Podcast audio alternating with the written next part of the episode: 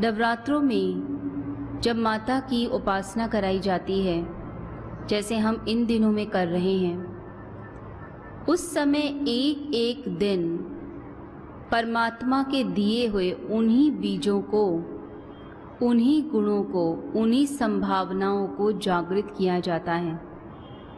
जैसे एक बीज को धरती में डालें, उसके लिए एक माहौल बनाना पड़ता है, एक अच्छा वातावरण हो जल भी डाला जाए, खाद डाली जाए बार बार उसकी देखरेख हो तो बीज पनप जाता है। अच्छी फ़सल होती है।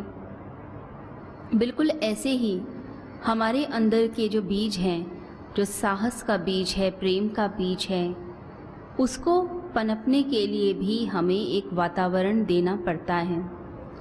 और सबसे उपयुक्त वातावरण जो है, वो नवरात्रों में देवी के नौ रूपों से आता है। हमने एक एक दिन एक एक देवी के गुणों को, उनकी दिव्यता को देखकर, अपने चक्रों को और अपने जो हिडन टैलेंट्स हैं, जो संभावनाएँ हैं, उस पर हमने लगातार काम किया हमने बीज मंत्रों से एनर्जी दी अपने अंदर, जिससे हमारे जो बीज हैं वो सक्रिय हो जाएँ। अब आप सभी साधकों का कर्तव्य है कि जो आपने यहाँ पर सीखा, जो आप सीख रहे हैं, उसका लगातार लगातार आप अभ्यास करते चले जाएँ। नहीं तो जो जागृति मिली, वह आपके अंदर ऐसे ही रह जाएगी आपको बार बार जागृत करना पड़ेगा बार बार देखभाल करनी पड़ेगी, तब वह गुण और विकसित होते जाएँगे तो साधकों का कर्तव्य है कि अपनी संभावनाओं को टटोलना, संभावनाओं को जागृत करने का प्रयास करना और उसके बाद वह पनपते चले जाएँ, उसकी मेंटेनेंस करना। क्योंकि चीज़ आपने ले ली, लेकिन मेंटेनेंस नहीं की तो चीज़ खराब होती है। ऐसे ही सक्रियता आपके अंदर आई, जागृति आई, परंतु आपने उसकी देखभाल नहीं की। आपने अपना ध्यान नहीं रखा, मन को खराब कर लिया। तो क्या होगा? जितनी मेहनत की गई थी, वो सारी मेहनत बर्बाद। तो एक एक गुण पर ध्यान देना है। माता का अलग अलग रूप अलग अलग गुण हर दिन बताए गए आप सभी को। उन गुणों को दोबारा से रिवाइज करके उसकी आपने प्रैक्टिस करनी है। कहते हैं, माता के सभी रूपों की यदि उपासना की जाए और लगातार बड़े प्रेम से की जाए तो उसका एक अलग फल साधक को मिलता है। जैसे महागौरी का रूप होता है, दिव्य रूप। उनका जो वर्ण है, वो कहते हैं कि गोरा है, श्वेत है। बिल्कुल ऐसी ही दिव्यता, ऐसी ही आभा आपके मुखमंडल पर आती है। आपका जो और है, आपका आभा मंडल है, वैसे ही क्लियर हो जाता है। क्रिस्टल क्लियर, जिसके अंदर कोई भी दाग नहीं होता, कोई भी गलत भावनाएँ नहीं होती। और अनेक अनेक सिद्धियाँ मनुष्य को, साधकों को अपने आप प्राप्त होने लगती हैं। ये नवरात्रों के पर्व अत्यंत पवित्र पर्व हैं। यह आपकी दैविक शक्तियों को जगाने के पर्व हैं। इनमें सिर्फ़ आहार पर ही नहीं नियंत्रण किया जाता। इन दिनों अपने व्यवहार पर भी नियंत्रण किया जाता है। कि आपका बोलना कैसा हो, आपका सोचना कैसा हो, आपका व्यवहार कैसा हो, आप ज़िंदगी को जीते कैसे हैं?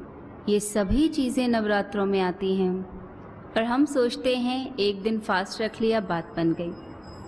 परंतु नौ दिन लगातार यदि मौन में रहकर तपस्या की जाए, आहार पर भी नियंत्रण किया जाए, व्यवहार पर नियंत्रण किया जाए तो मनुष्य की जो ज़िंदगी है, वो पूरी तरह से रूपांतरित हो जाती है। तो यह जो इनर ट्रांसफॉर्मेशन है, यह जो रूपांतरण है यह आता है देवी की लगातार लगातार उपासना से और नवरात्रों में संयम के साथ साधना करने से। माता के जो जितने भी रूप बताए गए, उनमें सबसे ज़्यादा ध्यान दिया गया तप पर और संयम पर। जो तपस्वी है, जो संयम रखता है, वह अपने भीतर के गुणों का विकास कर ही लेगा। और जो भटकता रहता है उसके हाथ में कुछ भी नहीं आता। जो बाहर की दुनिया में चीज़ें ढूंढता है, उसके हाथ में कुछ नहीं मिलता। परंतु जो भीतर खोजता है, उसको परमेश्वर भी मिलते हैं और संसार भी मिलता है। दोनों वस्तुएँ मिलती हैं। और बाहर की यात्रा करने वाला न संसार पाता है, न परमेश्वर को पा पाता है और अंत में नष्ट हो जाता है। तो नश्वर चीज़ों की तरफ़ हम न बढ़ें। बल्कि उस ओर जाएँ, जहाँ जाकर सब कुछ मिल जाएगा। तो अपने भीतर झांकना, तपस्या के मार्ग पर चलना। तप करने की आदत बनाइए। हर समय मन संयम में रहे। आपके कंट्रोल में रहे। आप गुस्से में आकर कुछ ऐसा ना करें कि बाद में आपको पछताना पड़े। कंट्रोल करें अपने एंगर को, अपने गुस्से को। यह कंट्रोल यह नियंत्रण, यह संयम करना यह माता के दिव्य गुण हैं। एक भी गुण आ गया तो ज़िंदगी सवर जाएगी। इस समय थोड़ी देर आँखें बंद कर माता के दिव्य स्वरूप का स्मरण करें। ॐ सर्वमङ्गलमाङ्गल्ये शिवे सर्वार्थसाधिके शरण्ये त्र्यम्बके गौरी नारायणी नमोऽस्तु ते। ॐ सर्वमङ्गलमाङ्गल्ये शिवे सर्वार्थसाधिके शरण्ये त्र्यम्बके गौरी। नारायणी नमोऽस्तु ते। ॐ सर्वमङ्गलमाङ्गल्ये। शिवे सर्वार्थसाधिके। शरण्ये त्र्यम्बके गौरी। नारायणी नमोऽस्तु ते ॐ सर्वमङ्गलमाङ्गल्ये शिवे सर्वार्थसाधिके शरण्ये त्र्यम्बके गौरी नारायणी नमोऽस्तु ते